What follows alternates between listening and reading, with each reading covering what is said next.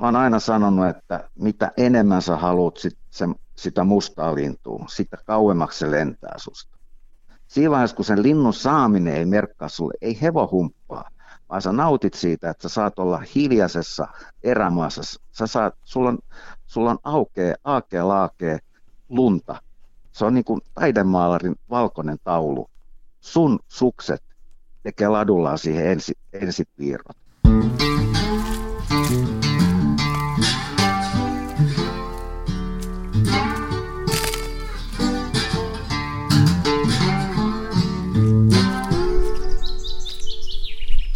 Moi, mie on Matti Tieaho ja tää on Saappaat jalassa. Tää on yhdeksäs tuotantokausi, ensimmäinen jakso ja tällä kertaa mun vieraana on Juha Jormanainen. Tervetuloa. Kiitoksia. Juha, mä oon katsellut sun paria kirjaa tässä viime aikoina aika tiiviisti, mutta kerropa, mikäs kundissa oikein oot? Jaa, tota, lyhyestä virsikaunis käynyt syntymässä Pieksämäellä, muuttanut stadiin kansakouluikäisenä. Sen jälkeen tuota, niin, Poikanorsin kasvatti klassikko, pitkän latinan lukija. Ja tuota, myös kävin sitten lukioaikana niin tuota, taideteollisen korkeakoulun iltalinjaa, eli niin sanottua iltakoulua samaan aikaan pari vuotta. Ja valmistunut valokuvaajaksi Ateneumista 82 ja sitten sen jälkeen tehnyt lehtikuvaajan töitä muun muassa lehtikuvassa ja tuota, sanoma-osakeyhtiössä ja jossain vaiheessa sitten rupesin kirjoittelemaan juttuja näiden kuvien sekä ensimmäinen mun juttu ilmestyi Ilta-Sanomissa vuonna 78 muistaakseni. Että semmoinen tausta. Ja sitten näitä 2000 mä rupesin tekemään tietokirjoja ja sillä tiellä ollaan edelleen. Niin, sä oot erämies. Sä valokuvaat ja kirjoitat eräaiheesta. Mä kattelin tuossa Wikipediasta, niin, niin täällä on 40 teosta pelkästään täällä, ja tämä on vanhentunutta tietoa. Jos oikein ymmärsin, niin viime syksyn ilmestyi sun jollain tapaa laskettuna 50 teos nimeltään Moderni metsästys. Ja tämä on se syy, minkä takia tässä nyt jutellaan. Oot erämies, kun mä katson tätä sun katalogia, mitä kaikkea sä oot tehnyt, niin onhan täällä jotain omituisuuksia. Täällä lukee golfi muutaman kirjan kohdalla. Se kuulostaa minusta epäilyttävältä, mutta sitten on kalastus ja metästyskirjoja, hirveä pino. Onko mä ihan metässä, jos, jos mä arvaan, että, että tämänhetkisistä tietokirjailijoista, nimenomaan eräkirjailijoista, sä oot ehdottomasti tuottelijain. Meneekö no, mitään? Kyllä mä uskallaisin väittää, että sä oot, sä oot aika lailla oikeassa, että joskus pahimmillaan tai parhaimmillaan kolmen kirjan vuositahtia, mutta tota, nyt on kun ikä on kertynyt, on pitänyt pikkusen hellittää. Ja olet ihan oikeassa siinä siis metsästyksestä, kalastuksesta. Ja golf liittyy myös ihan oikeastaan oleellisesti siihen, koska äh, mun tapa pitää kuntoa yllä on se, että mä pelaan 50-60 kierrosta golfia kesässä. Kun kesä on vähän, keskikesä on huonoa kala-aikaa ja mettästys on vähän niin kuin syyspainotteista, talvipainotteista, mutta keskikesällä, niin mä en viitti lähteä pururataa pyöriin. Mä oon pelannut golfia varmaan 45 vuotta, että, mutta en mä sitä ole vielä ikinä oppinut, mutta se on hyvä tapa liikkua ja tavata ihmisiä. Selvä. Mikä se tasotus on? Taitaa olla 15-2 tällä hetkellä. Okay. Mä pelaan siihen tasotukseen käytännössä niin melkein joka rundi, plus miinus kaksi lyöntiä. Okei, hei mennään tota golfista erän käyntiin ja nyt kun me jutellaan, niin on 9. päivä tammikuuta 2023 ja äh, huomenna on maaginen päivä, huomenna alkaa talvilinnustus ja me jutellaan tässä siksi, että, että kun lähestyin sinua, niin annoit ymmärtää, että silloin kun talvilinnustus on käynyt, sen teikälästä ei tapaa. Oot ikään kuin radiosignaalien kuulumattomissa.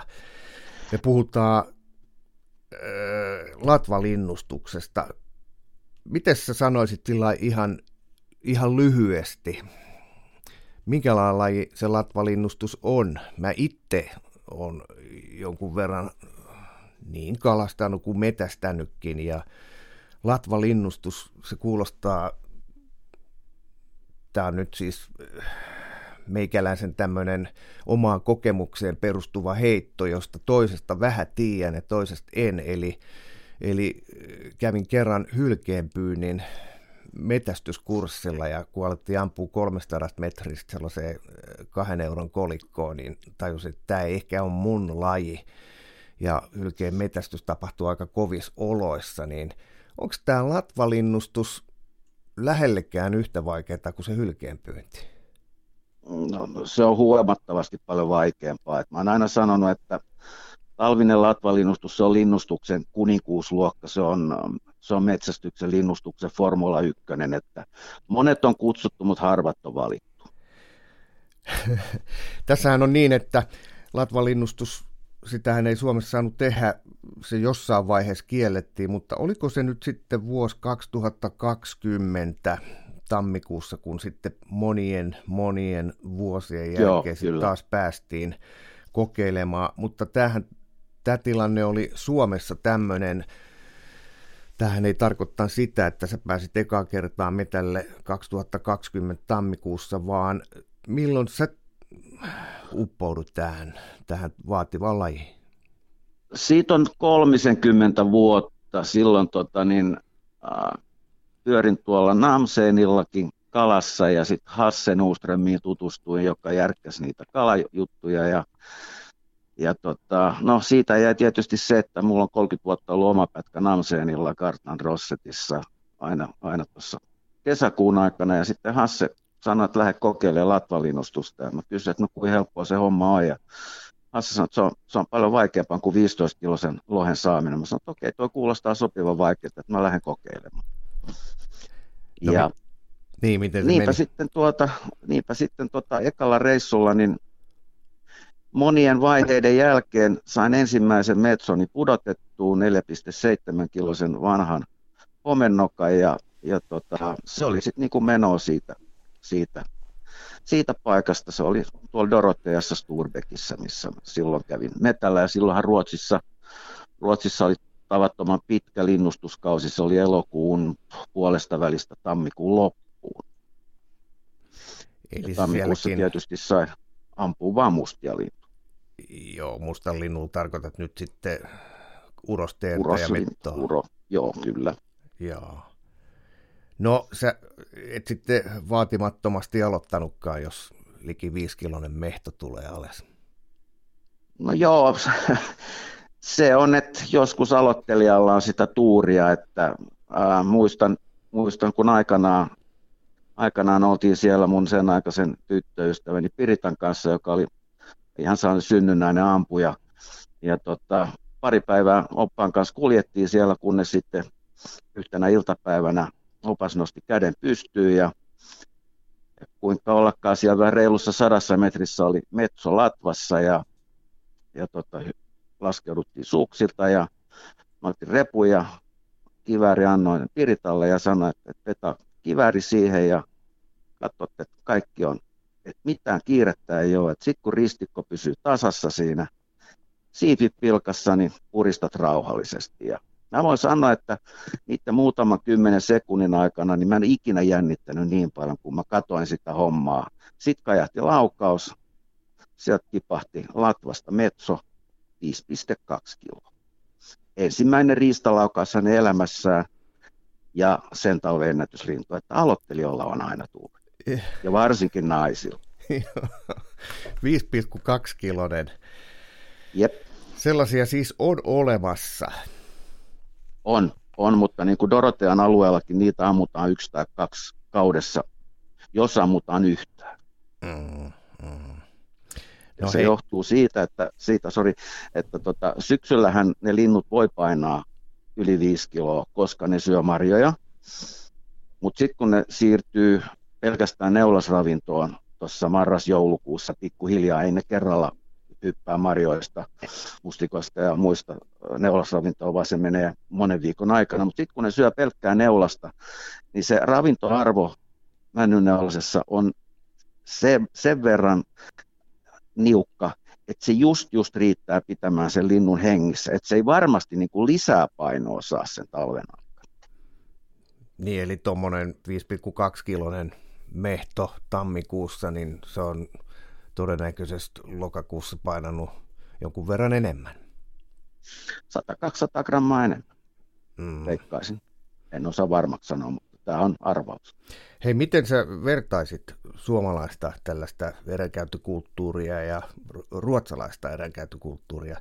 Tässä on kaksi NATOon pyrkivää maata ja melko samanlaiset olot on, mutta miten siellä pöpelikössä? Sanotaan näin, että Ruotsissa, niillä alueilla, missä mä oon jahdannut sen 30 vuotta, niin se pääasiallinen riista, se on hirvi. Se on hirvi, hirvi ja sen jälkeen hirvi. Et lintuja ammutaan, jos keretään ja ne ammutaan siitä suunnilleen kotinurkilta, että, että ruotsalainen metsästäjä harvoin lähtee päivässä hiihtämään 15 kilometriä humpihankkeen sen takia, että se saisi jonkun linnun. Se satsaa kaiken, satsaa kaiken hirven metsästykseen. Niin se input-outputti on hirven metästyksessä tietysti vähän toista kuin mehto- tai latvalinnustuksessa. Lihaa on liikkeellä paljon ja se on is- isossa koossa mettäkanalintuja talvella, niin eihän niitä joka päivä näe ja lintu on pieni. Se on totta ja sitten vielä se, että se ruotsalainen hirvi just siellä Dorotean korkeudella, niin se on vähän eri lajia kuin tämä meidän suomalainen, suomalainen hirvi. Että meillä taisi olla tänä syksynä mun omassa seurassa suurin uh, uroshirvi paino nyljettynä, ruhopaino oli joku 230 ja mä oon omin silmin nähnyt yli 300 kilosen Ruotsissa. Joo, tämä alue, josta nyt puhut, niin jos jos verrataan sitä Suomeen, niin millä leveysasteella se on, minkä korkeu- korkuudella? Me ollaan suunnilleen Vaasan korkeudella, pikkusen korkeammalla siitä, eli me ei olla kauhean pohjoisessa. Joo, no onko se niin, että nämä, nämä isot hirvet, mä oon kuullut ennenkin, että siellä on iso hirviä, niin, niin ne on ehkä just tuolla leveysasteella ne on niin kuin isoimmillaan. Sitten kun mennään vielä pohjoisemmaksi, niin hirvi koko pienenee. Se voi pitää hyvinkin paikkansa ja samoin tota, se, tämä Borgafjellin ja nämä, nämä alueet, niin siellä on, siellä on niin kuin ehkä, tai onkin Euroopan ja Pohjoismaiden tihein metsokanta tällä hetkellä, että, että kyllä siellä niin kuin melkein päivittäin niitä pääsee näkemään silloin, kun siellä on ollut hiihtämässä, ellei sitten ole kovin tuulinen päivä, jolloin ne pysyy maassa eikä nouse latvaan. Mutta se, että sit pääsetkö sä ampumaan, niin se on sitten ihan toinen juttu. Mä kiinnostaa tämä Ruotsi, niin kuin varmaan monta suomalaista metästä ja muutakin. Mitäs nämä kaverit siellä Ruotsissa siis? Nykyään puhutaan, puhutaan ihmisistä ylipäätään siis metästäjät Ruotsissa ja Suomessa, kun sulla on kokemusta sieltä ja täältä, niin onko siinä tekemisessä siellä jotenkin erilainen meininki kuin meillä. Tietysti jos mä nyt oikein on ymmärtänyt, niin mettäkanalintu metästys Suomessa on ihan, ihan eri sfääreissä kuin Ruotsissa, jossa se hirvi, hirvi, hirvi on se käyntijärjestys, mutta mitäs nämä kaverit noin muuten metästäjänä ja se, se toimintatapa Ruotsissa, minkälaista se on? No mä sanoisin, että no mä oon ollut Suomessa ja Ruot, Ruotsissa monen oppaan kanssa latvalinnustamassa ja sitten myöskin pystykorvalla mettäkanalintuja metästämässä. Kyllä se on hyvin ammattimainen tänä päivänä, että, että Ruotsissa niin, äh, ei ole semmoista saaliin saamisen pakkoa, mikä ehkä vähän Suomessa on joskus varsinkin varsinkin sitten siinä alkukaudesta, että jos sulla on lintukoira, niin sillehän pitää saada pudotuksia, jotta voi sitten pääsee kehumaan koiraa kavereille, mutta latvalinnustuksessa niin se homma on, anna esimerkki, että silloin alkuvuosina, ekat 10-15 vuotta, niin se oli suositus, että vain kolme metsoa päivässä. Ja Suomessa sä saat ampua yhden metson kaudessa. Joo. Et kaksi kertaa on käynyt niin, että mä oon ampunut yhden päivän aikana kolme poikalintua. Ja tota, opas oli sitä mieltä ensimmäisenä päivänä, että ammutaan vielä neljäs, mutta mä sanoin, että ei me ammuta neljättä, kun ei mahu reppu enää, että nyt lähdetään autolle ja saunaan. Jos tuommoinen on mahdollista, niin kyllähän sitten siihen, siihen tekemiseen sellaista ruotsalaista rentoutta varmaan tuo, jos, jos, jos kerran saa. Onko siellä edelleen se tilanne, että siellä saa ampua useamman? Oletko käynyt siellä viime aikoina? Nythän tilanne on sun Mä en ole muutama, muutama vuoteen, mä en ole käynyt kuin Suomessa, Suomessa pääs metsästä ja mä halusin nähdä se, mitä se Suomessa on. Ja, ja tota, niin nykyään esimerkiksi niillä mailla, missä mä metsästin, mä metsästin hyvin paljon yksityismailla, että missä siis saalis saalispaine, siis se metsästyspaine oli paljon pienempi kuin yleisillä mailla, missä, missä sitä porukkaa sitten viuhtoi enemmän tai vähemmän, mutta se on nykyään nyt käytännössä yksi lintu per päivä. Joo. Ja, meillä ja se on mun tosiaan, erittäin hyvä. Joo, ja meillä se tosiaan on niin, että onko se, onko se kaksi vai kolme, jos lähdetään sieltä syyskuun alusta ja mennään nyt sitten tähän latvalinnustuskauteen, eli tammikuun loppuun jos mä en ihan väärin muista näitä nykyisiä sääntöjä, niin sä saat ampua yhden meton syksyllä ja sitten yhden meton talvella. Tai oliko se kaksi mettoa syksyllä ja sitten yhden meton talvi latvalinnustuksella? Joo, entäs Koska teeret? kannat on parantunut. Niin, entäs teeret? Niin se ei tällaista rajoitusta tai Niistä mä en, mä en tiedä, kun mä oon yleensä aina, jos on teeriä jossain, niin mä muutan suuntaa silloin ja hiihdän johonkin toiseen suuntaan. Mä inhoon teeriä. No, mikäs te- teerissä nappaa? Onko se liian pieni? Ei, osu. ei, se ole liian, ei se ole liian pieni, mutta teeret on, ne on yleensä aina parvissa. Ja, parvis, parvi, ja sitten kun ne on ruokailemassa latpustossa, ne vyöryy koko ajan. Eli ne, ei, ne liikkuu se parvi koko ajan. Ja sitten sulla on siellä parven reunalla on aina muutama semmoinen sairaan neuroottinen vahtilintu, joka näkee vilauksenkin jostain, niin silloin koko parvi lehahtaa seuraavaan pitäjään. Eli niiden, että sä pääset semmoiseen järkevään ampumamatkaan 200 metriin tai vähän alle, niin sekin teettää jo välillä ihan hemmetisti töitä. Mm. Totta kai mä ammun teeriä, jos se hollilla on, mutta en mä niitä lähde sille ihan teerien perässä jahtaamaan. Että. Joo, mä tässä äh, lueskelin tätä moderni metsästyskirjaa, jonka siis julkaisit viime syksynä, niin, niin oliko siellä sellainen kohta, että sä näit teeriä ihan, ihan sillä niin kuin suurin piirtein olisi voinut kädellä kauhasta, niin sä vaan morjestit ja jatkoit matkaa. Joo. Eli tämä se on asennetta.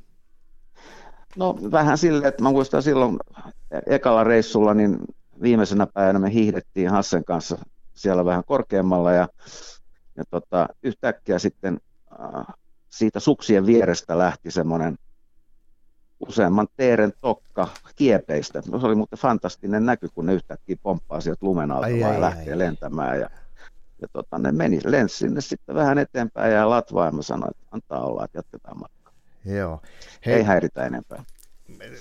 Tästä äh, modernista metästyksestä, kun puhutaan, siis tämä kirja ilmestyi viime syksynä, mutta 2013 ilmestyi tämmöinen latvalinnustus metästystä Joo. ääriolosuhteissa.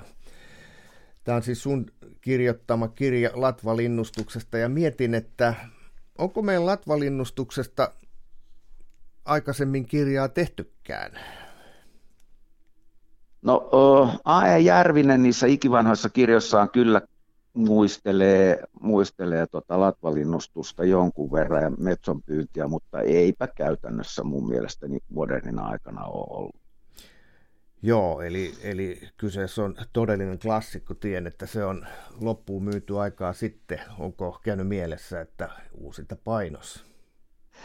No ei oikeastaan uusinta painosta, mutta tota, ehkä tässä jos jaksaa vielä kymmenkunta vuotta hiihtää niiden perässä, niin sitten voi tehdä jonkunnäköisen kokoomateoksen, jos sitten enää niin siihen maailman aikaan mitään lintuja ylipäätään saa metsästä. Niin, nyt, nyt tosiaan me eletään vuotta 2023 ja nyt alkaa sitten se neljäs mahdollinen vuosi, kun latvalinnustus on ollut mahdollista. Se alkoi 2020. Joo. Mm, oliko tämä latvalinnustuksen vapauttaminen susta hyvä juttu? No se olisi pitänyt vapauttaa jo paljon aikaisemminkin, koska tuota, niin, äh, sehän aikanaan kiellettiin siitä syystä, että niiden lintujen ampuminen oli liian helppoa.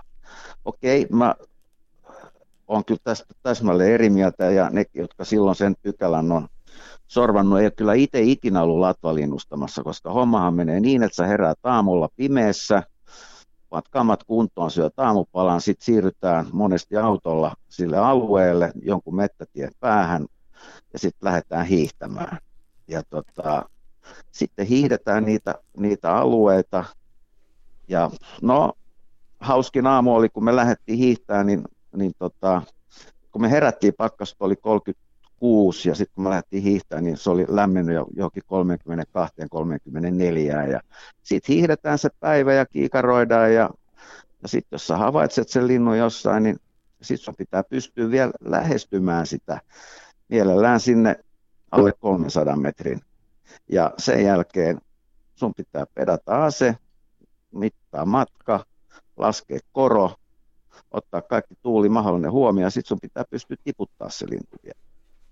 Mä oon sanonut, että se ei todellakaan ole helppo. Niin, kuulostaa, kuulostaa jo tuo pakkanen siltä, että meikälän olisi kyllä jäänyt tupaan, tupaan köllöttelemään. Lähdetään purkaa tätä tilannetta ihan sieltä alusta, eli, eli kun se latvalinnustuskausi alkaa, niin, niin onko ne samat metästys tämmöiset vuorokausiluvat voimassa edelleen, mitkä silloin syyskuussa alussa alkaa, eli, eli todennäköisesti jos on, niin silloinhan menijöitä ei ole yhtä paljon kuin silloin syyskuun 10. päivä. No kyllä niitä menijöitä Suomessa on ihan riittävästi silloin latvalinnustuksen aloituspäivinä, että, että tietyltä alueelta kylän pinnasta, niin esimerkiksi Sallassa, niin kyllä ne luvat myydään heti, kun ne tulee. Heti kun ne tulee myyntiin, niin ne menee ne kylän pinnan luvat muutamassa minuutissa. Eli puhutaanko nyt niin kuin luvista, jotka myydään nyt vasta sitten tammikuussa vai, vai silloin? Ne, ne, ne, luvat, mitkä myydään tammikuulle, mä en muista milloin ne, ne tulee myyn, tuli myyntiin, mutta, mutta tietysti niin ne semmoiset alueet, mihin ei tarvitse ajaa, mihin, mihin, mihin ei pääsee autolla aika lähelle, niin ne tietysti halutaan ensimmäisenä. Että mä taas vastaavasti, mitä on mun oppaiden kanssa, niin me katsotaan semmoinen alue, mikä on mahdollisimman kaukana, kaukana niistä, niistä kylänpinnan alueista ja sitten sinne siirrytään autolla ja auton jälkeen siirrytään moottorikelkalla näitä talvitien pohjia sinne alueelle, missä ei taatusti ole muita Joo, sä itse asut Tervossa, joka taitaa olla Pohjois-Savoa, Kyllä. Puhutaanko nyt, kun puhutaan latvalinnustuksesta, niin muistaakseni siinä on semmoinen aluerajoitus, että siinä on siis Lappi ja sitten siinä on Kainuun seutua ja olisiko peräti vähän Pohjois-Karjalaakin ja Pohjois-Pohjanmaata. Mutta siis ylemmäs pitää sunkin lähteä. Ei tarvitse. Kotiovelta voi lähteä latvalinnusta. Pohjois-Savossa on latvalinnustus ihan sallittu. No teetkö Ollut koko niin? ajan. Käytkö kotinurkilla? Se, se, se vähän niin kuin toisaalta mietityttää, että kannattaako lähteä lähteä ajamaan melkein tuhatta kilometriä yhteen suuntaan, kun sä voit ajaa, ajaa kolme kilometriä sen jälkeen lähteä hiihtää semmoiselle alueelle, missä tiedät, että on metsoja. Joo. Et laiskaksihan sitä tulee vanhemmin. Eli tarkoittaako tämä nyt sitten sitä, että tänäkin talvena teikäläinen metästää siellä latvalintuja Pohjois-Savossa? Se on hyvin paljon mahdollista. Näillä bensahinnoilla. Niin, kyllä, kyllä. Muistan tuossa viime kaudella juttelin Kari Kilpimaan kanssa äh, tämmöisestä metsäkana-linnustuksesta syksyllä, tämmöisen, tämmöisen seisoman koiran kanssa, niin, niin se, oisko se sanonut mulle, että Lapissa dieseli 2,4 euroa litra. Täällä etelässä Joo. mähän soitan sulle meren ääreltä, avomeren ääreltä vielä tässä kohtaa, eli Kotkassa, niin se on tyyliin 2,1 euroa litra, no. mutta kallista se on. No. Toisaalta harrastukset maksaa ja en mä ole koskaan, mä oon vähän metästänyt siellä sun täällä pitkin tätä palloa ja en mä ikinä laskenut sitä, että jos mä haluan lähteä Afrikkaan jahtiin, niin sitten mä lähden piste. Se maksaa sen, minkä maksaa. Voi voi, kuulostaa taas niin eksoottiselta, ihan niin kuin tämä Latva-linnustuskin, joka, joka on tämmöinen pikkupoikamainen haave, että sit pitäisi päässä koettelemaan. Ei siksi, että, että kävisi hakemassa sieltä linnun, vaan, vaan tota, kun siihen liittyy kaikki tämmöinen ponnistelu ja vaikeus, se jotenkin tällaista pikkupojan luonnetta kiehtoo. Niin kuin tuossa kirjassa jo, jommassa kummassa sanot, niin, niin metästäminenhän ei ole hakemista, vaan pyytämistä, että, että Joo. siinä on vissi ero. No mutta hei, so. unohdetaan se, että mennään Lappiin, voidaan tehdä se vaikka siellä, siellä sun alueella, mutta jos mä ajattelen itseäni, kun mä lähden täältä Etelä-Suomesta, niin mitä sanot mulle? Mikä on sun vinkki? Minne kannattaisi mennä? Tulla sinne teikäläisen nurkille Tervoon vai jonnekin muualle? No, kyllä mä sanoisin, että kannattaa lähteä selkeästi tota, joko, joko tuonne pohjoisempaan, pohjoisempaan, koska tota, niin siellä metsokannat on, on tota, vähän, vähän paremmassa jamassa ja sit, siksi toiseksi siellä on aluetta enemmän, että esimerkiksi Tervossa, Tervossahan ne, se on hyvin rikkonainen alue ja silloin kun on asutusta ympärillä, niin se ampuminen yläkulmilla on aina pikkusen riskiä, että siellä pitää katsoa, ettei ammu kylän suuntaan. Ja tota, se, että mitä mä aina sanonut kaikille kavereille, että kun te lähdette latvalinnusta ekan kerran, niin lähtekää oppaan kanssa. Jos, te, jos te ajattelette, että hoidatte se homma yksin yhtä hyvin, voitte mennä stadissa Sibeliuspuistoon hiihtää pyypus, puinen pyssy selässä, että se on ihan yhtä tehokas. Tämä stadi-viittaus, nyt on pakko leikata tämmöiseen kysymykseen. Miten tuommoisesta stadissa kasvaneesta kundista tuli eränkävijä? Se on hyvä kysymys. Mä en oikein itsekään tiedä sitä. Faija ei ollut mikään ihmeellinen mettästä ja joskus jänistä nuorempana mettästi ja kalasti, mutta tota, mä vaan hurahdin ensin kalastukseen, ensin virvelikalastukseen, sen jälkeen perhokalastukseen, sitten lohenkalastukseen ja sitten siinä 80-luvulla rupesin miettiä, että kun siihen aikaan, jos sä sait 40 senttisen taimenen, niin se oli hemmetin iso. Mä ajattelin, että näet pikkusen vähän tätä syötävää puolta, että jos rupesi mettästää, niin joskus saisi jotain pataan pantavaa. Ja sitten ensin linnustamaan, sitten kauriita, metsäkauriita, mettäkanalintuja, sitten hirviä, hirviä ja on yksi karhukin tullut kaadettu Suomen puolelta, 120 kilonen urosnalle tuolta Huosiovaarasta. Missäs Huosiovaara on? Se on tuolla Pohjois-Karjalassa, jos en ihan väärin muista. Okei. Eli kaikenlaista on kokeiltu. Sulka hattuu myös karhusaralla. No joo, se oli työvoittoa. joo. Riittävän Mutta... pitkään istuu, istuu tota freestandilla, niin sit, sekin tuli karkkona monen tois, koiran, toisen koiran edestä. Ja pienten sähläysten jälkeen saatiin sitten, pääsin sanoa sano Otsolle päivää ihan kädestä pitää. Mutta se oli, se oli karhujuttu. Joo, tota, on, on, on, on, se, on kuitenkin se, se tietyllä tavalla se mun, mun metästyslaji, ehkä sen takia, että se on niin järjettömän vaikeaa.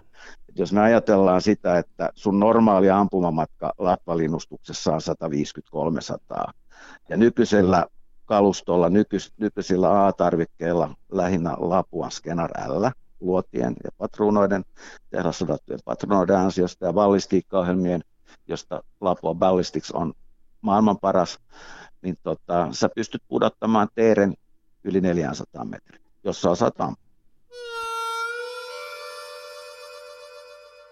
Nyt tässä kohtaa mä hölmönä kysyn, kun luettelet A-tarvikkeita ihan, ihan merkkiä myöten, niin sanoppa mulle nyt ihan, ihan alkajaiseksi, että millä pyssyllä Mehto ja no. mennään?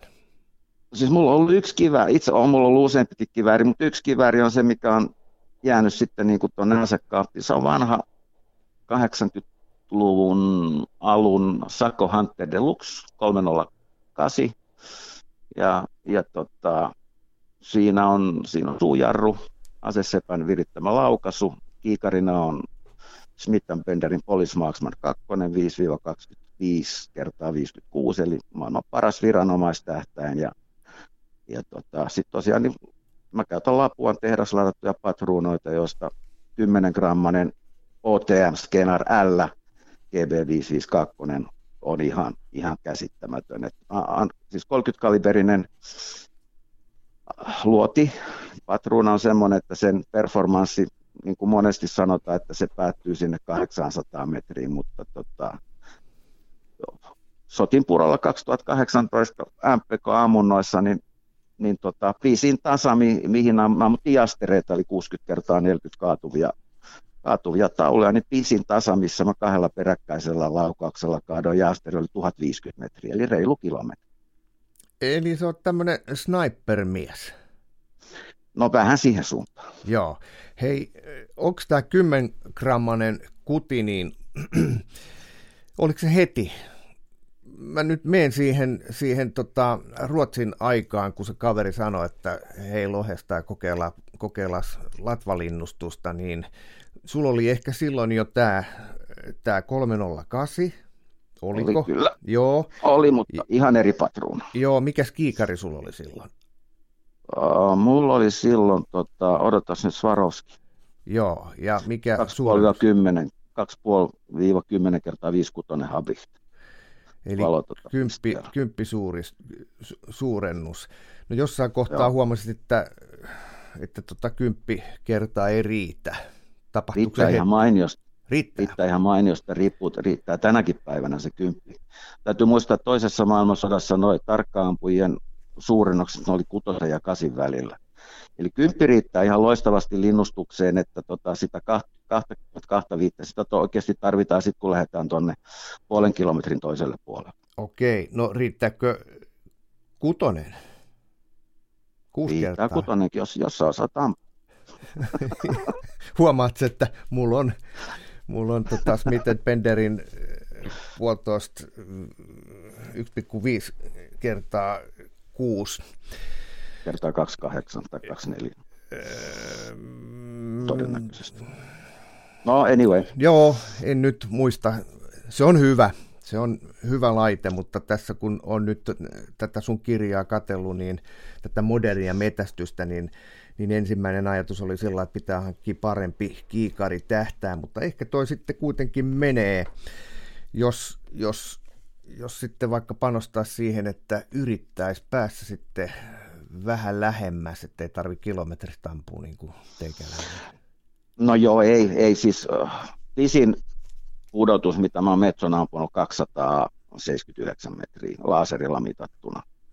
Ja se oli yksi laaki reikä keskellä siitipilkkaa. Lintu tuli nyyttinä alas, mutta silloin oli pakko ottaa se laukaus, koska me, me tota, hiidettiin ison, ison suon, suon poikki ja sitten siellä laitapuussa bongattiin lintuja ja todettiin, että tai minä totesin oppaalle opassa, että mennään lähemmäksi. Mä että emme mennä lähemmäksi, koska jos me lähdetään vähänkin liikkumaan, niin toi lentää, lentää huitsin kuuseen tuossa ja me pyysivat mittaan matka ja, ja tota, huom, tämä tapahtui silloin, kun ei ollut ballistiikkaohjelmia. Mm-hmm. Ja, ja, ammuttiin muistaakseni Norman Jagdmatchilla, mikä nyt ei ballistisilta ominaisuuksiltaan kovin kaksinen luoti ole. Ja, mutta siihen aikaan harjoiteltiin 300 metrin radalla. Ammuttiin eri tasoja, sadasta metristä 300, eikä aina tasametreillä. Eli, eli tota, se kaiken perusta on latvalinnustuksessa, että jos sä haluat sen linnun reppuun, niin sun pitää harjoitella etukäteen. Mm, niinhän se on joka se, että ei, ja se, että ei, harja, ei ammuta mihinkään pyöreeseen maalitauluun, koska se, se on se suurin virhe, mitä mitä monet metsästäjät tekee, että ne ampuu sadata metriä pyöreiseen maalitauluun, jolloin sun alitajuntaan jää niin kuin sellainen hassu, hassu tota, ää, muistikuva, että, että sitä eläintä ammutaan keskelle. Ja jos sä ammut metsoa keskelle tai teertä, sammut mahoille, se lentää kaukaisuuteen ja sä et saa sitä, vaan sitä ammutaan sinne kaulan tyveen tai siipipilkkaan, jotta se saadaan se luoti sinne konehuoneeseen. Sen takia, kun mä esimerkiksi koulutan ampuja, niin me ammutaan aina luonnollisen kokoisiin pahviteeriin tai pahvimetsoihin. Ja katsotaan, että se osuma on sillä vitaalialueella, eikä keskellä lintuja mahassa. Mm. Hei, mä palaan vielä tähän luotiin, tämä kiinnostaa minua. Mä viime Jep. syksynä Savukosken Lyylin pupissa tapasin kaverin, nyt en muista entisen kyläkauppien nimeä, mutta Se, se ampui mettoja syksyllä 12 grammasella. Ja mä sanon, että 8 grammasella niitä ammutaan. Ja, ja tota, sä nyt puhut 10 grammasesta. Mites, miten, tää, miten päädyt tähän 10 grammaa? Onko se... Oikeastaan tota, mä en päätynyt siihen, vaan mun kivääri päätyi siihen. Et mä ammuin aikaisemmin tota, äh, Skenar GP491, jota enää ei ole tuotannossa, vaan nykyään sen on korvannut, korvannut tämä 552 Skenar L. Ja silloin kun mä testasin näitä erilaisia patruunoita, niin se luoti vaan kävi mun aseen piipussa kaikkein tarkimmin ja parhaimmin, koska kaikki kiväärit, jokaisen kiväärin piippu on yksilö. Et se luoti, millä kaveri osuu hemmetin hyvin, ei välttämättä osu mihinkään mun kiväärin piipussa. Et sun pitää vaan testaamalla hakea se patruuna ja luoti, joka, joka sitten, jota sun ase niin kuin mielellään. Eli sun tämä filosofia on se, että, että sen aseen pitää käydä hyvin, sen luodin pitää olla tarkka pitemmällä matkalla. Sä et ajattele niinkään sitten sitä osumaa, minkälaista jälkeä se siihen lintuun tekee. Tämä no, kaveri siis... selitti mulle just sitä, että jos ampuu kahdeksan grammassa, se menee niin nopeasti läpi, että, että tota se, se suurin piirtein räjähtää se lintu, että semmoinen hitaampi 12 grammanen on parempi.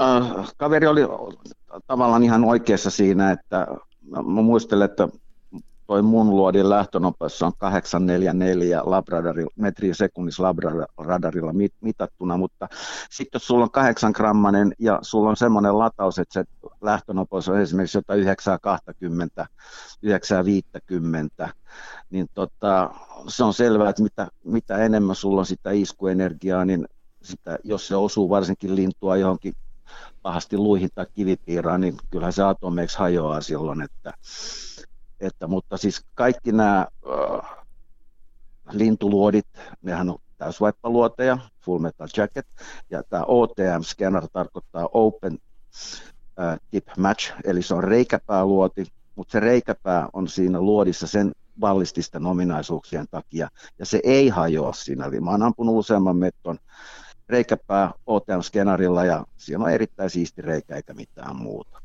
Että tota, joo, ja siinä se, että jotkuthan ampuu jollain 7-6 grammasilla luodeilla ja jollain 2 kaksilla, missä on hirmuinen lähtönopeus. Ja siinä on vähän se ongelma, että jos se, se luodin poikkipinta-ala on niin paljon pienempi kuin esimerkiksi 30-kaliberisessa. Mm.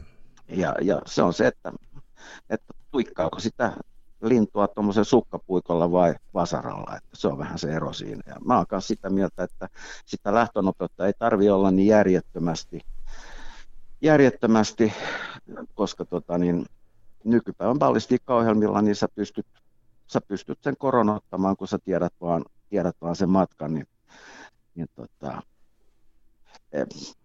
ja, ja siinä on vielä sekin, että hieman raskaampi luoti on pikkusen äh, tuota, niin kestää sivutuulta enemmän. Et hyvin kevyt luoti, niin sehän lähtee sivutuulessa vähän minne sattuu. Ja sitten sen, sitten sen ennakon ottaminen on erittäin vaikea. Puhut viisaata, kuulostaa, kuulostaa ihan punnitulta puhelta, jossa, jossa kokemus, kokemus puhuu. Ostan kaikki nämä ajatukset, mitä sanoit, ja varsinkin kun ne tukee sitä, mitä Lyylin pupissa Savukoskella viime syksynä puhuin. Eli, eli tota, luodit on käsitelty, kiikari, okei, se, onko kiikareissa... Yksi juttu, hei, yksi, yksi juttu luodeista vielä, niin. mikä on mielestäni tärkeä, mitä monet ei tule miettimään. Mä tiedän paljon semmoisia kavereita, jotka ne ostaa har, halpoja sakon rangepaukkuja, kun ne on halpoja, sitten se harjoittelee niillä, ja sitten kun ne lähtee linnustamaan, ne ostaa sitten sen yhden 20 kappaletta niitä kalliita sakon skenareja tai skenarälliä. Ja sitten ne ihmettelee, että miksi ne ei osu sillä.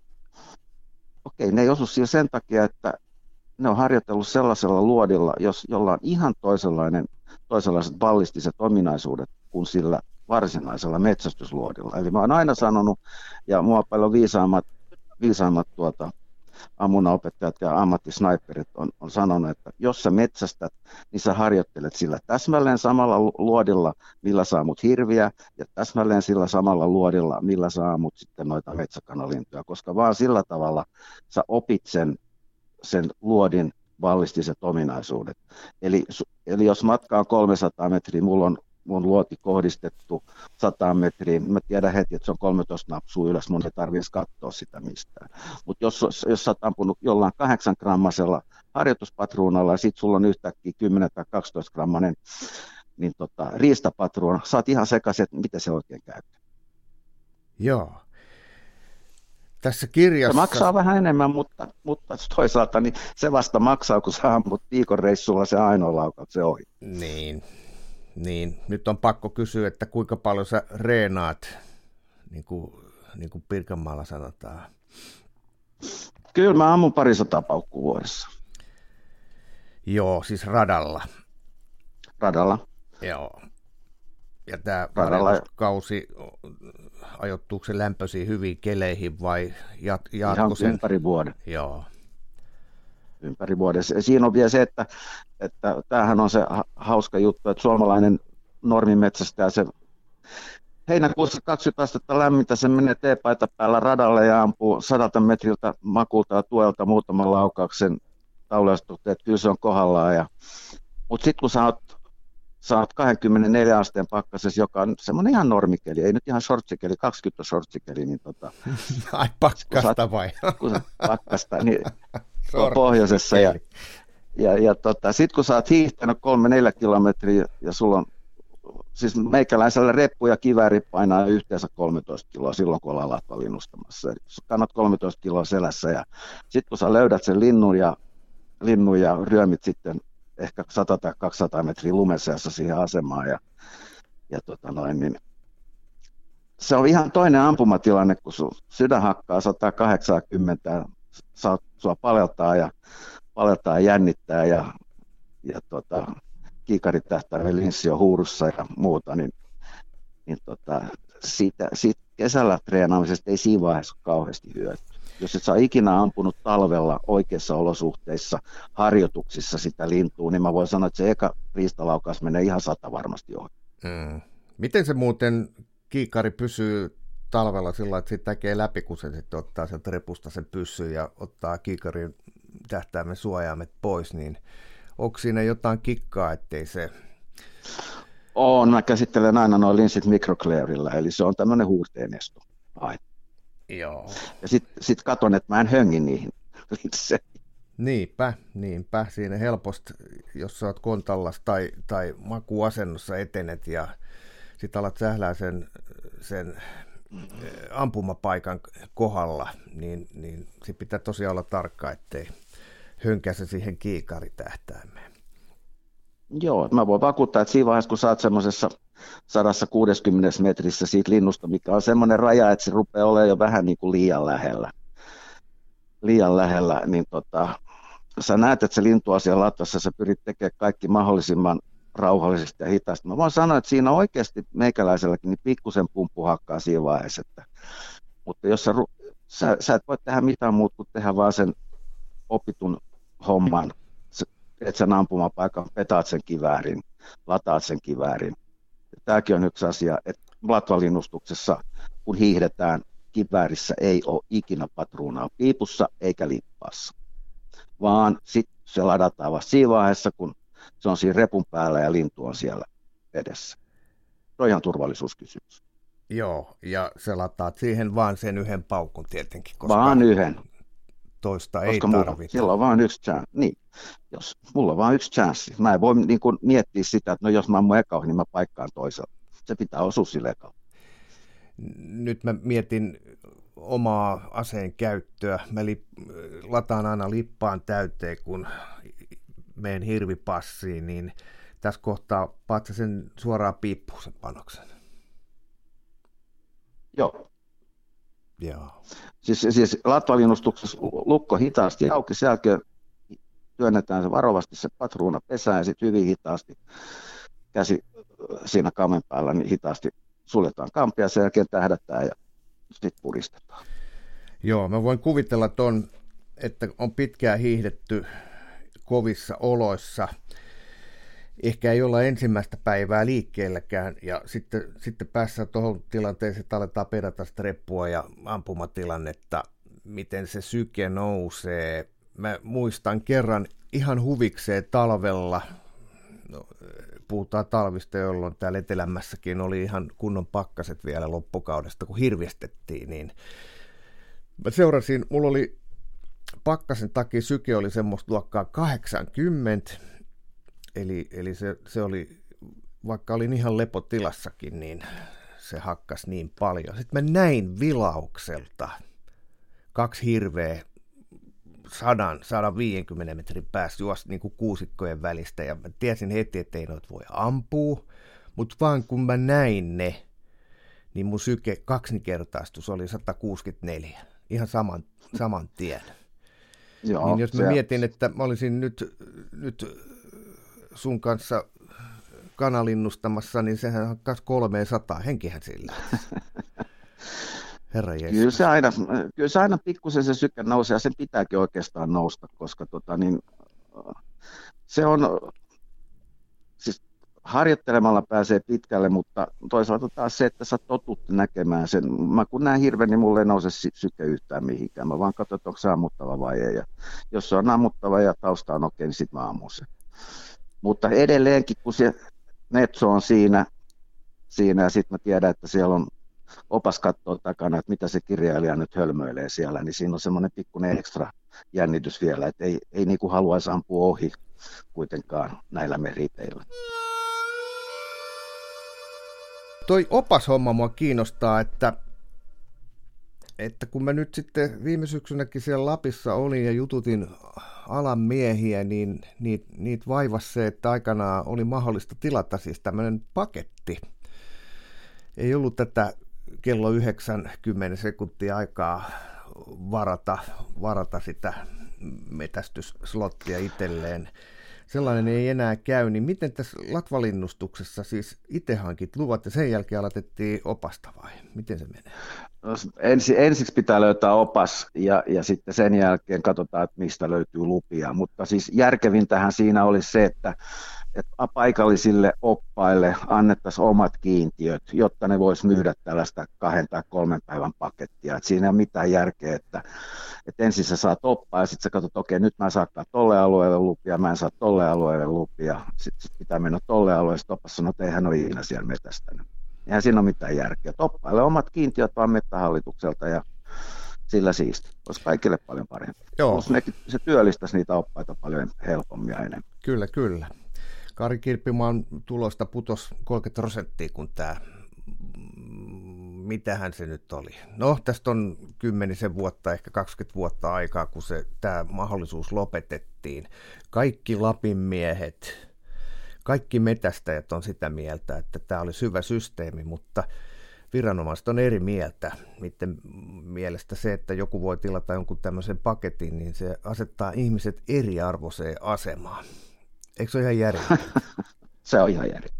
Joo, näin se vaan on. ja, ja varsinkin Lapissa tämän tilanteen korjaamiseksi ollaan lyöty kovaa painetta tuonne metsähallitukseen ja, ja muillekin viranomaisille. Ja pidetään meidän hei peukku, että tämä jotenkin kääntyisi niin, että tähän saataisiin joku tolkku. Tämä on ihan, ihan, tästä kärsii kaikki. Kukaan ei voita tässä Kyllä, mitään. ei kukaan voita siinä yhtään.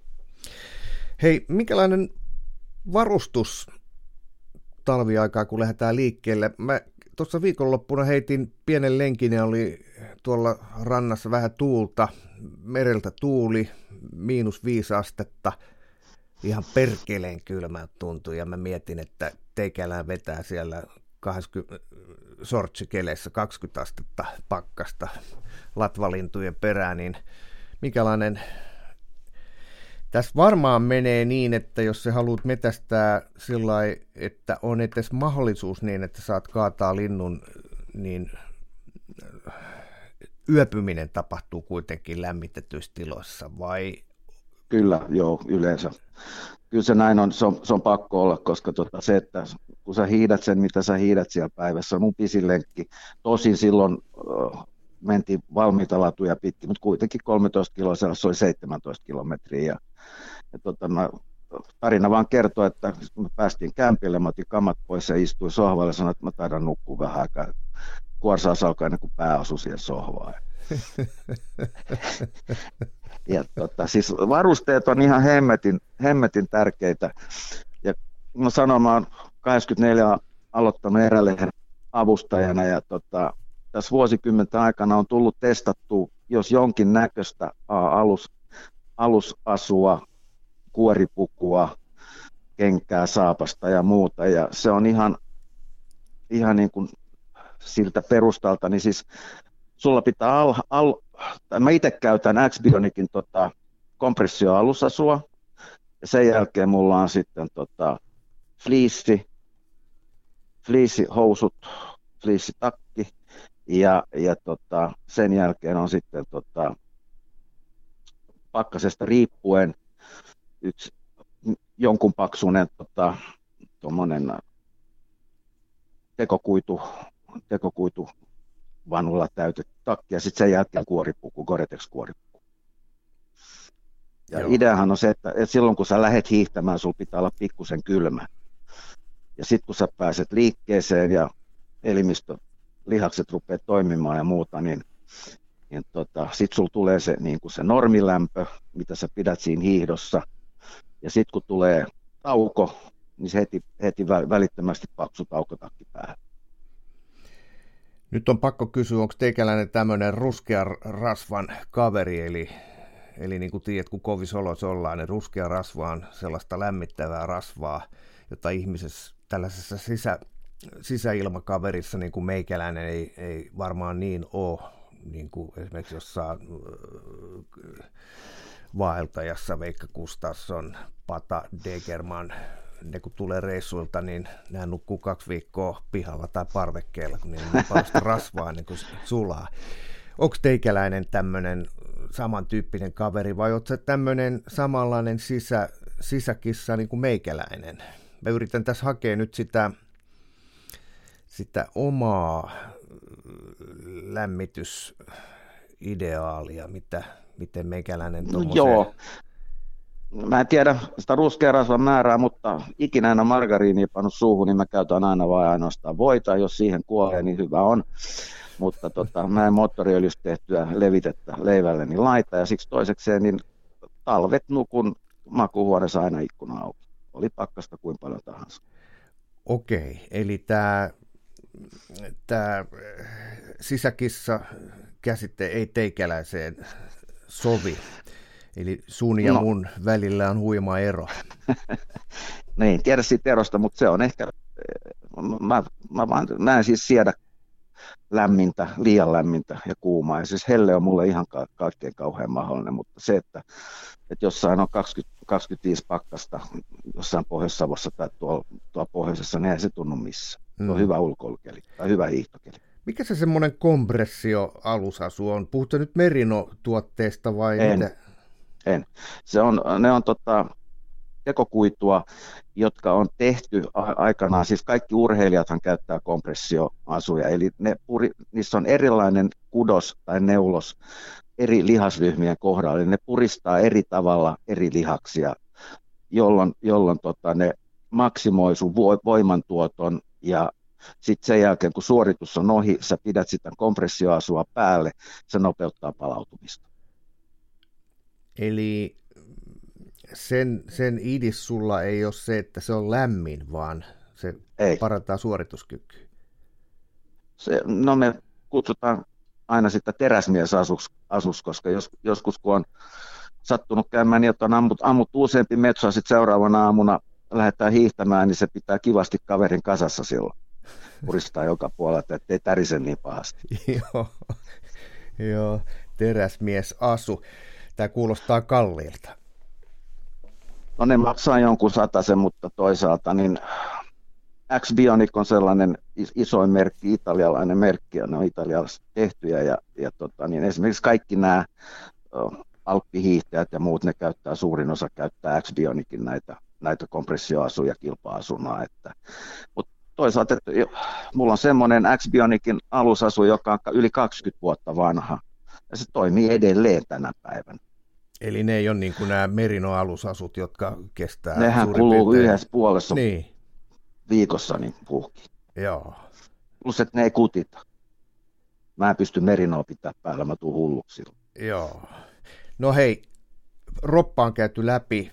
Mites, mitä mm. pannaan päähän, käsiin ja jalkoihin?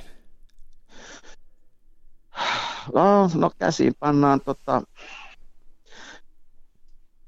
mä käytän niitä noita tuommoisia uh, itävaltalaisia sormikkaita, Hansschuh Peterin uh, villasormikkaita, jossa sormien päälle saa vedettyä hupun. Eli siinä pysyy kädet todella lämpiminä. Sitten sit mulla on valkoiset rukkaset hyvin kylmille ilmoille, mutta, mutta se on vähän se, että, että kun sä hiihdät, niin ne kädet kyllä pysyy lämpimänä silloin, niin se ei tarvita kauhean paksua. Ja sitten Outlastista tehty Burtonin valkoinen pipo on ihan käsittämättömän hyvä. Mä en ymmärrä, miksi niitä ei nykyään löydy mistään markkinoilta, koska Outlast on sellainen materiaali, että, että siinä, äh, siinä tota, langassa on pieniä tämmöisiä niin kuin soluja, ja tota, silloin kun, kun tota, sä hikoilet ja lämpenet, ne kerää sen lämmön itseensä, ne pitää pää vähän viileämpänä, ja sitten kun sä pysähdyt ja rupeaa tulee viileä, ne luovuttaa taas sen lämmön. Eli se on niin monta kymmentä kertaa nähty, kun hiihdetään pitkin päivää, niin kun tullaan tauolle, kaverit ottaa villapipon päästä, niillä on tukka märkä, mä otan Burtonin pipon, Outlast-pipon päästä, mulla on se vähän tukka, mitä päässä on, niin se on kuiva. Mm-hmm. Tota, nämä hanskat, josta sä lähit liikkeelle, tai sormikkaat, niin se huppu päälle, tarkoitat se, että niissä on sellainen, vähän niin kuin niistä tulee rukkanen? Joo, joo siinä on semmoinen, siihen integroitu semmoinen niin kuin tavallaan rukkasosa, jonka sä voit vetää, vetää noiden etusormien päälle. Joo, ja nämä normitilanteessa sulla riittää, paitsi sitten jos on tosi kylmää, niin sitten vaatii ihan rukkaset. Vai paatko ne rukkaset no, näiden päälle? Mä paan rukkaset niiden päälle, mutta eipä niitä käytännössä juuri koskaan Joo. Mitä ampumatilanne? Onko käsi aina paljas? Ei, no, noissa Hansu Peterin, niissä on se hyvä puoli, että niissä on oikein käden etusormi on, on puoliksi paljaana, eli Eli sä pidät vaan käsi pysyy lämpimänä, mutta puristava etusormi on paljaana, koska se kontakti siihen liipasimeen, se pitää saada ihan paljalla sormella siinä. Jos on jotain välissä, niin mä en osaa silloin Okei, jalat, mitäs?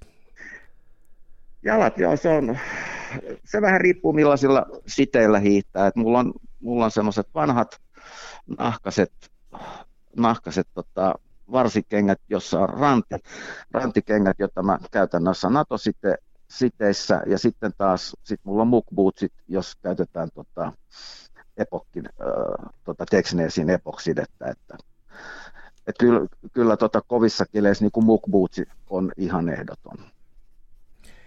Mitäs niiden kenkien alla on? Onko sun lainerit ja jotkut paksut? Mulla on, mulla on, mulla on tota, mukbootseissa, niin mulla on yleensä Bridgedalein, Bridgedalein sukat, joko Summit tai sitten joku trekkeri ja sitten villasukka. Eli, eli laineri ja sitten se varsinainen lämmittävä Joo, kyllä se on, se on ihan, ja sama se on, se on tuossa varsikengästä aina pitää olla laineri, koska muuten, muuten sulla saattaa tulla siihen hiihtoon semmoista miellyttävää lisämaustetta rakkojen muodossa. Mm. No entäs sukset? Täällä etelässä, kun mä hiihdän, niin jos menen pöpelikköön, niin kaikki on niin tiheitä ja hankala, että mieluummin lyhyet sukset kuin pitkät, mutta miten teikäläinen? 240 minimi, mieluummin kolme. Joo, onko... Leveät, leveät, leveät mettäsukset, niitä on monta hyvää merkkiä. Joo, ja leveät tarkoittaa kuinka leveät? No niin leveät, että se ei tuommoiselle höylätylle ladulle mahu missään tapauksessa. Eli se on se hyvä mitta, että ei, oh, ei kantopintaa pitää olla. Silloin kun sä meet u, tota, umpihankkeen, niin mitä enemmän sulla on kantopintaa siinä suksessa, niin sitä helpompaa se homma. Pitääkö olla, sitä vähemmän sä vajoat sinne. Pitääkö olla kantit jotenkin vahvistettu vai? Ei. Ei, ei tarvi. Ei, ei tarvi. No entäs sitten ne sauvat, onko ne ihan normipituiset vai? Ihan, normi, ihan, normi, ihan normipituiset lasikuitusauvat. Joo. Onko karvaa pohjassa? Ei. Ihan mennään ilman karvaa. Siis mulla on, siis mulla on nämä, nämä, nämä omat sukset, niissä on uh, tuommoinen suomupohja. Okei. Sellainen ja niillä on pärjätty. vanhanaikainen mekaaninen systeemi. No kun sä oot näiden oppaiden ja muiden kanssa siellä metäs liikkunut, niin onko niillä ollut sitten samanlaiset? Tämä on semmoinen... Äh, hyvin saman, hyvin samantyylistä. Joo, tämä on semmoinen investointikohde sukset, että se, se niiden käyttö on niin vähäistä, niin sitten niin kuin miettii, että minkälaiset siihen nyt sitten kannattaisi ostaa. Minkä ohjeen annat? Kuulostaa siltä, kun olet tässä luetellut, niin, niin kaikki on priimaa.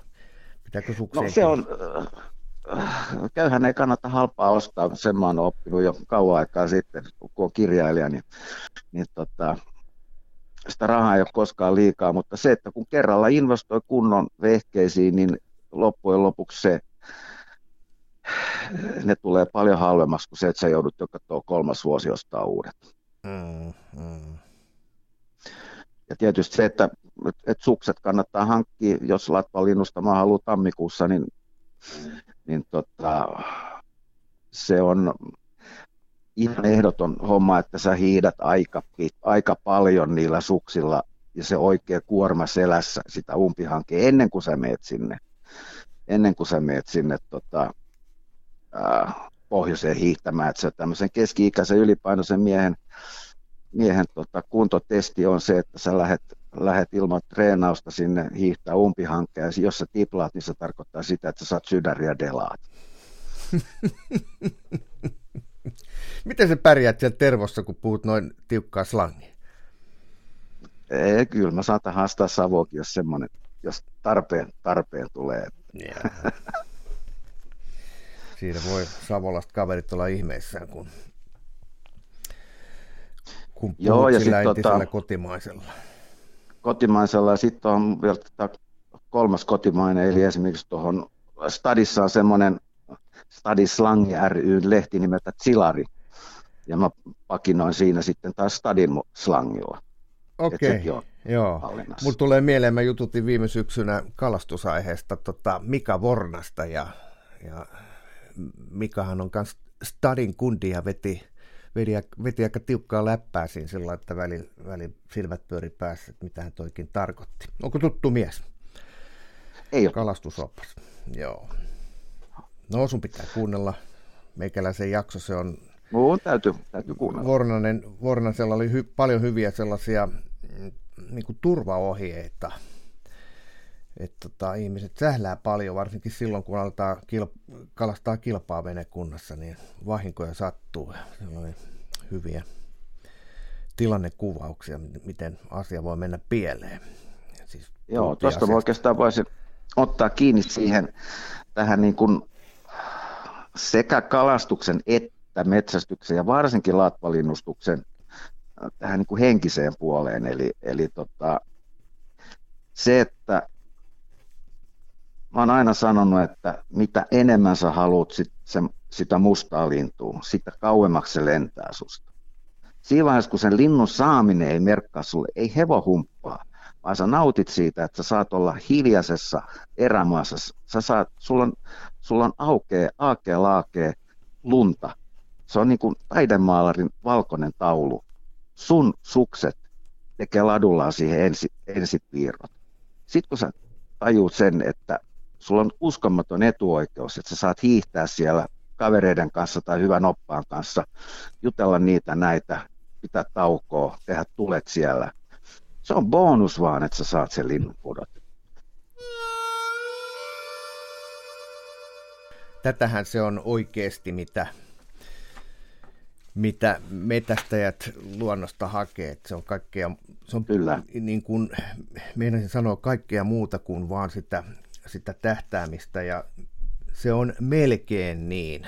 Se on vaan pieni osa siinä ja tosiaan jos menee menee, menee sellainen niin kuin hirveä suorituspaine sinne, niin se koko, koko juttu katoaa. Sinne mitään järkeä.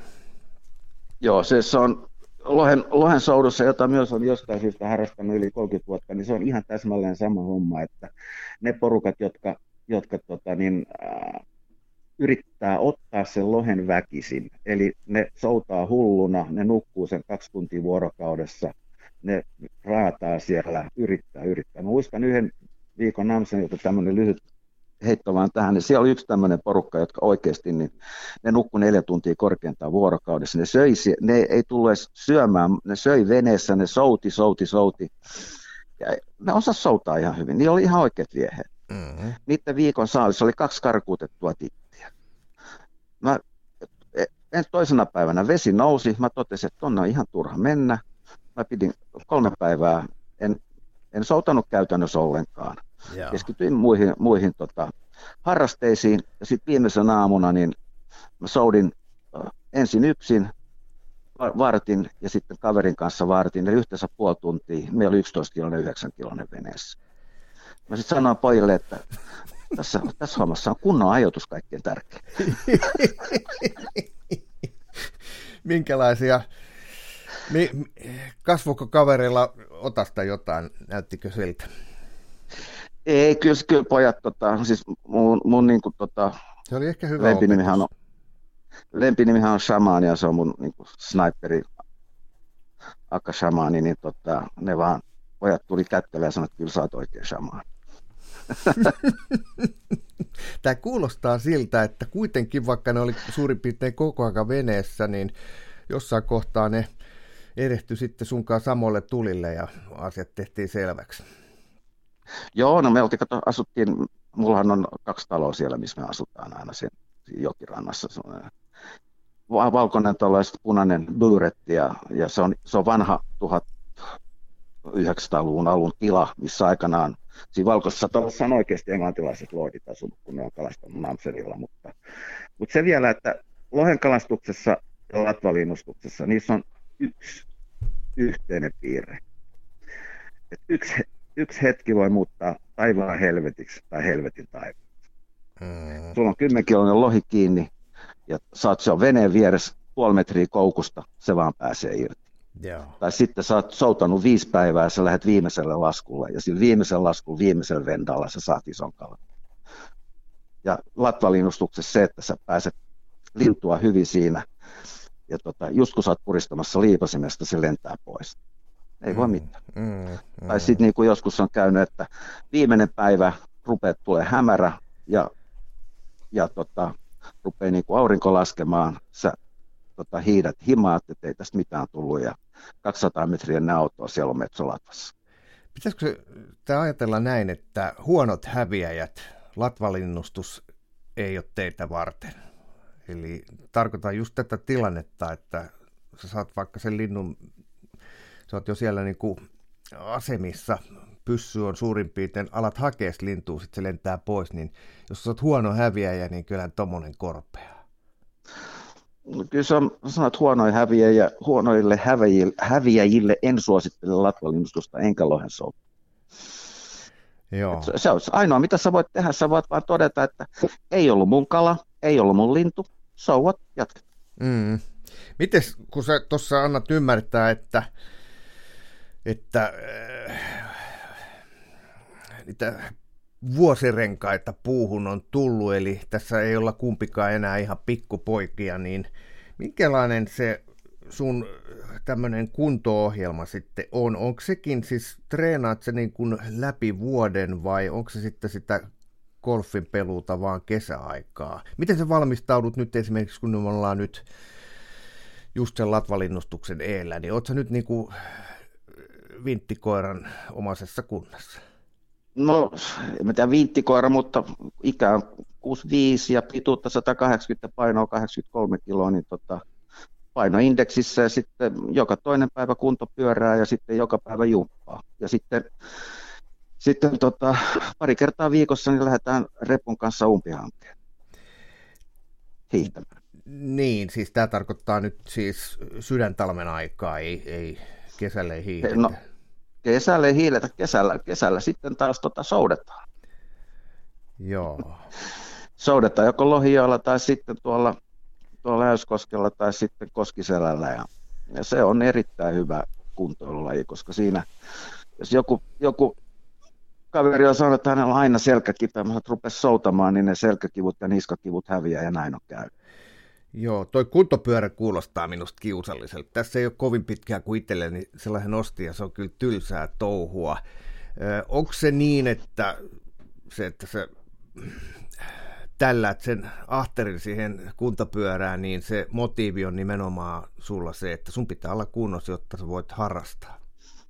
Kyllä se on ihan se, ja toisaalta mä olen samaa mieltä, kuntopyörä on äärimmäisen tylsä, mutta tota, mä ajotan ne treenit aina silleen viikonloppuun pääsääntöisesti, että silloin kun tulee talviurheiluun, hiihtoa, mäkihyppyä tai sitten äh, alppila, joka, jo, josta mä kovasti pidän, niin mä, mä, kun mä katselen jonkun suurpujottelun tai puikan siellä Palanderin selostamana, niin tota, mä poljen koko sen ajan kuntopyörää, se, se menee siinä ihan niin kuin itsestään. Jos mun pitäisi vaan polkea kuntopyörää, eikä kuunnella tai katsoa, miten ei, no way. Yeah. kuulostaa, kuulostaa hyvältä. Hei, me ollaan nyt puhuttu tästä talvilinnustuksesta, latvalinnustuksesta varusteiden ja valmistautumisen osalta aika, aika tiukasti, mutta hei, miten se lintu löytyy? Nyt puhutaan siitä sun mustasta linnusta, eli on, onko se nyt sama, tämä mehto, onko se sama kuin jommassa kummassa sun kirjassa mainittu sälönokka? Äh, sälönokka ei, se on homennokka. Homen. Sälönokka on taas vesilintu. Okei, okay, okei. Okay. Joo, mä ymmärsin väärin. Se vertasit just vesilintuja ja, ja mettäkanalinnustusta, niin, niin tässä meni nyt multa pasmat sekaisin. Mutta hei, miten Joo, se löytyy? Siis... Mistä sitten kannattaa lähteä? Nythän on niin, että kun sun pitää varata itse se sillä sekunnilla, kun se tulee myyntiin se, se, se metästysalue, josta niin kuin valtionmaallakin metästät, niin, niin sun pitää olla joku haju jo siinäkin kohtaa, mistä lähdetään hakemaan lintua. Mikä mm. tämä sun, sun filosofia on? Lähteekö se ihan vaan sen oppaan kautta vai – kyllä se lähtee ihan suoraan sieltä, koska tota, ne kaverit asuu siellä, ne liikkuu siellä kesällä, keväällä, syksyllä, talvella, ne tietää missä, koska linnuthan on eri paikoissa eri vuoden aikaa. Ja varsinkin sitten esimerkiksi koppelot on, on taas eri, er, erilaisessa biotyypissä kuin noin mustat metsot. Ja tota, mun pitäisi itse asua siellä niin kuin useampi vuosi, että mä ymmärtäisin sen, että missä ne on milloinkin. Eli, eli, eli se, että mun on niin kuin ihan turha lähteä yksin sinne haahuilemaan. Esimerkiksi Doroteassa, niin kun sä sait sen luvan, metsästysluvan sille valtiomaille, ja muista silloin eka kertoa, kun ostettiin, niin sillä sai vaatimattomat miljoona hehtaaria. Kun Hasse sanoi, että hiihdetäänkö ympäri ekana päivänä, no jopa ehkä. ehkä miljoona hehtaaria, joo. ja se maksoi 15 markkaa silloin jotain. Se oli ihan niin kuin käsittämätöntä. Että, että kyllähän sulla pitää olla paikallinen, joka tietää, mistä ne linnut löytyy. Muuten, se on, muuten sä voit hiihtää siinä vaikka pihalla ympyrää, se on ihan yhtä hyödyllistä. Joo. No mutta eihän siinäkään ole mitään järkeä, että saat sen oppaan ja sitten lähdetään sinne pöpelikköön. Sun täytyy olla itselläkin jonkunlainen kokemuksen tuoma semmoinen taju, totta että kai, mistä totta haetaan. Kai. Niin... Totta kai sitä mietitään oppaan kanssa, katsotaan karttoja ja muuta ja katsotaan tuulet ja lämpötilat ja siis siinä on niin monta muuttujaa, mikä, mikä siihen vaikuttaa ja sitten todetaan vaan, että tonne mennään. No sen kokemuksen perusteella, mikä sulla on, niin minne te sitten meette? Mistä, minkälaista biotooppista sitä ukkomehtoa haetaan? No sanotaan näin, että hyvin usein ne linnut Ruotsissa ja myöskin tuolla Suomen Lapissa. Ne löytyy tota, semmoisista metsäsaarekkeista, jotka on isojen soiden keskellä. Ja, jos, ja joskus löytyy semmoisesta semmoista vanhan mettän, vanhan mettän niin kuin latvapuista, josta saattaa olla jonkun järven rannalla, esimerkiksi Doroteassa on monesti löytynyt.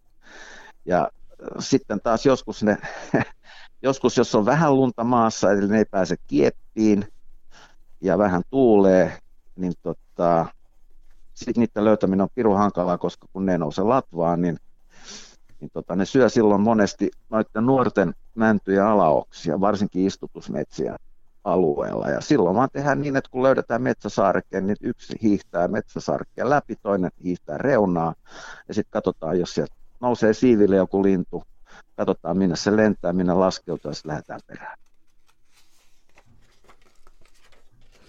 Kuulostaa yksinkertaiselta. Joo, mutta se ei ole sitä. Joo. Hei. Mutta toisaalta niin, si, siinäkin muistan kerran Kristianin kanssa ja, ja sinulla taisi olla, olla tota, majuri mukana, niin me hiidettiin ja sitten me nähtiin, kun kaukasu, parisadan metrin päästä puun alta lähti muutama kaksi nettoa lentoa ja Kristian katto tarkkaan ja sitten sanoi, että joo, että tuossa suunnassa on kolmen kilometrin päässä on muutama korkea mänty, että ne voi olla siellä. Mä ajattelin, että just joo, totta kai ne on siellä. Ja, ja tuuli jonkun verran ja, ja tota, me hiihdettiin sinne ja kuinka ollakaan, siellä oli kolme mettoa latvoissa, josta yhden mä pudotin. Täsmälleen siellä, missä hän epäilin itse olevan. No niin. Et siinä niin kun näkee sen paikallistuntemuksen merkityksen. Mm, mm. Hei, yksi asia vielä. No? Se, se kiväärin tarkkuutus. Noissa molemmissa kirjoissa muistaakseni puhut siitä, että se pitää testata se, se pilkkaan osuminen vielä sitten siellä, siellä paikan päällä. Oliko, ymmärsinkö oikein?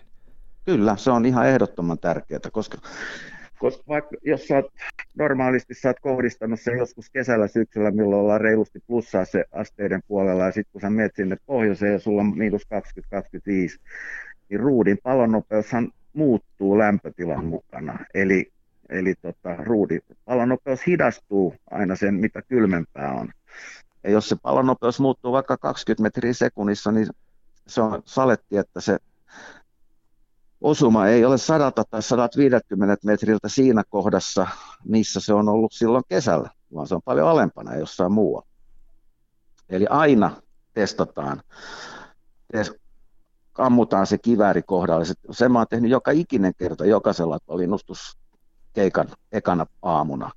Katsotaan, että se on kohdallaan, ja sitten siinä on vielä toinen, että kun sitä kivääri on kuljetettu, sillä varmistetaan se, että kiikari ei ole siirtynyt, ei ole tullut tällejä tai kolhuja. Ja kolmas asia on se, että kun sä oot siellä paikan päällä, ammut, sen, ammut ne kohdistuslaukaukset, katsot, sulla on siisti, siisti sentin kasasin keskellä pilkkaa, sä saat itse luottamusta siitä. Sä tiedät, että hei, nyt kun tulee musta lintu ja se on ristikossa, niin mä puristan, niin sille tulee ristimerkki. Itseluottamus on kaikkein tärkein. Okei, eli mun täytyy ampua se ensimmäisen aamuna se sentin kasa kolme, kolme kutia toivottavasti riittää, neljäs mun menee aina sitten jo sivuun. Siinäkin on ihan semmoinen pikku vinkki, että kun sä, kun sä lähdet ampumaan, ampumaan tota, niin ammu kolme neljä ekaa laukausta penkkaan. Ihan vaan sen takia, että sä saat vähän totut siihen rekyyliin, tot, saat laukasun ja sitten saat aseen pikkusen lämpenemään ja sinne rihloihin pikkusen sitä sitä tota vaippa-ainetta ja sitten sen jälkeen ammut ne kolme laukasta, niin sitten se käy kunnolla. No mutta hei, sitten kun sä oot siellä pöpelikössä, niin sulla on kylmä ase. Se on eri tilanne. Se on eri tilanne, mutta tota, se, se, sille on niin, niin, niin isoa merkitystä. Enemmän, enemmän se on, enemmän se on se, se kolmesta laukauksesta, se ei paljon lämpene, mutta lähinnä se, että kun sä pitkä, pitkästä aikaa lähdet ampumaan, niin sun pitää ampua ne pari laukausta, että pääset siihen fiilikset, että okei, että näinhän se homma meni. Niin, niin. Se on mulla ihan sama, kun mä lähden harjoittelemaan, mä vedän aina penkkaa pari-kolme laukausta ja sen jälkeen vasta rupeaa tekemään harjoitteita. Kun sä sanot vedät penkkaa, tarkoitat se ihan kirjaimellisesti sä ammut tar- tahalla joo. Joo, kyllä. Ennen yritä tähdätä. Okay. Keskity vaan siihen, pää silmät kiinni ja keskity siihen laukasuupuristukseen. Että saa sen oikein fiiliksen siitä. Joo, hyvä, hyvä vinkki. Nyt on pakko kysyä sulta, kun viime kesänä jututin yhdessä jaksossa Janne Hokkasta, niin se on tämmöinen haulikkomies. Sanoi, että sellaista kaveria se ei ole suurin piirtein koskaan tavannut, joka osaa sekä ampua kiväärillä että haulikolla. Kuulostaako tutulta? Kuulostaa ihan tutulta. Mä oon ihan saatana huono haulikkoa kyllä mä silloin tällä jonkun linnun pudota, mutta tota, niin, en, en, mä treenaa sitä haulikkoa, mutta se on vaistoa, mutta haulikolla ei tähdätä, sillä osoitetaan. Ja tota, se on semmoista Tex Willer-hommaa, että ammutaan niin. silmää nopeammin, niin tota, ei ole mun, ei ole mun, mun laji. Okei. Okay. Tex Willer homma, joo. Hei, ihan lopuksi täytyy kysyä sitten, niin kuin mulla tapana on, niin niin 50 kirjaa, siellä joukossa muus, myös niitä golfkirjoja, mutta siis ihan ylivoimainen osuus näistä sun, sun tuotannosta on siis met, liittyviä Kyllä. tietokirjoja, ei mitään A.E. Järvisen äh, tämmöistä kaunokirjallisuutta, vaan raakaa dataa siitä, miten homma sujuu. Niin miten mehtämiehenä kysyn sillä, että onko sulla jäänyt joku metä, metästyskokemus sillä muita syvemmin mieleen? Jaa, onhan niitä montakin, mutta tota, ää, jo, multa on monta kertaa kysytty, että no, mikä on sun paras hirvenkaato koskaan? Mä aina sanon, että se on viime, minkä mä oon kaatanut. Että, okay. et jos, jos, jos, jos, jos on ollut tilanne, että hirvi on tullut, tullut passiin, mä oon todennut, että kaikki on ok, mä oon tintannut sitä, ja tota, se on jäänyt, jäänyt, jäänyt mulle eräksi, niin silloin mä hommaa hoidettu ja se on, se on aina se viimeinen kaato, mikä on se paras. Voisihan sitä briljeerata, että on ampunut sinne ja tänne ja niin ja niin monta, mutta hei kamaa, mitä silloin väliä. Juha Jormanainen, kiitos. Kiitoksia.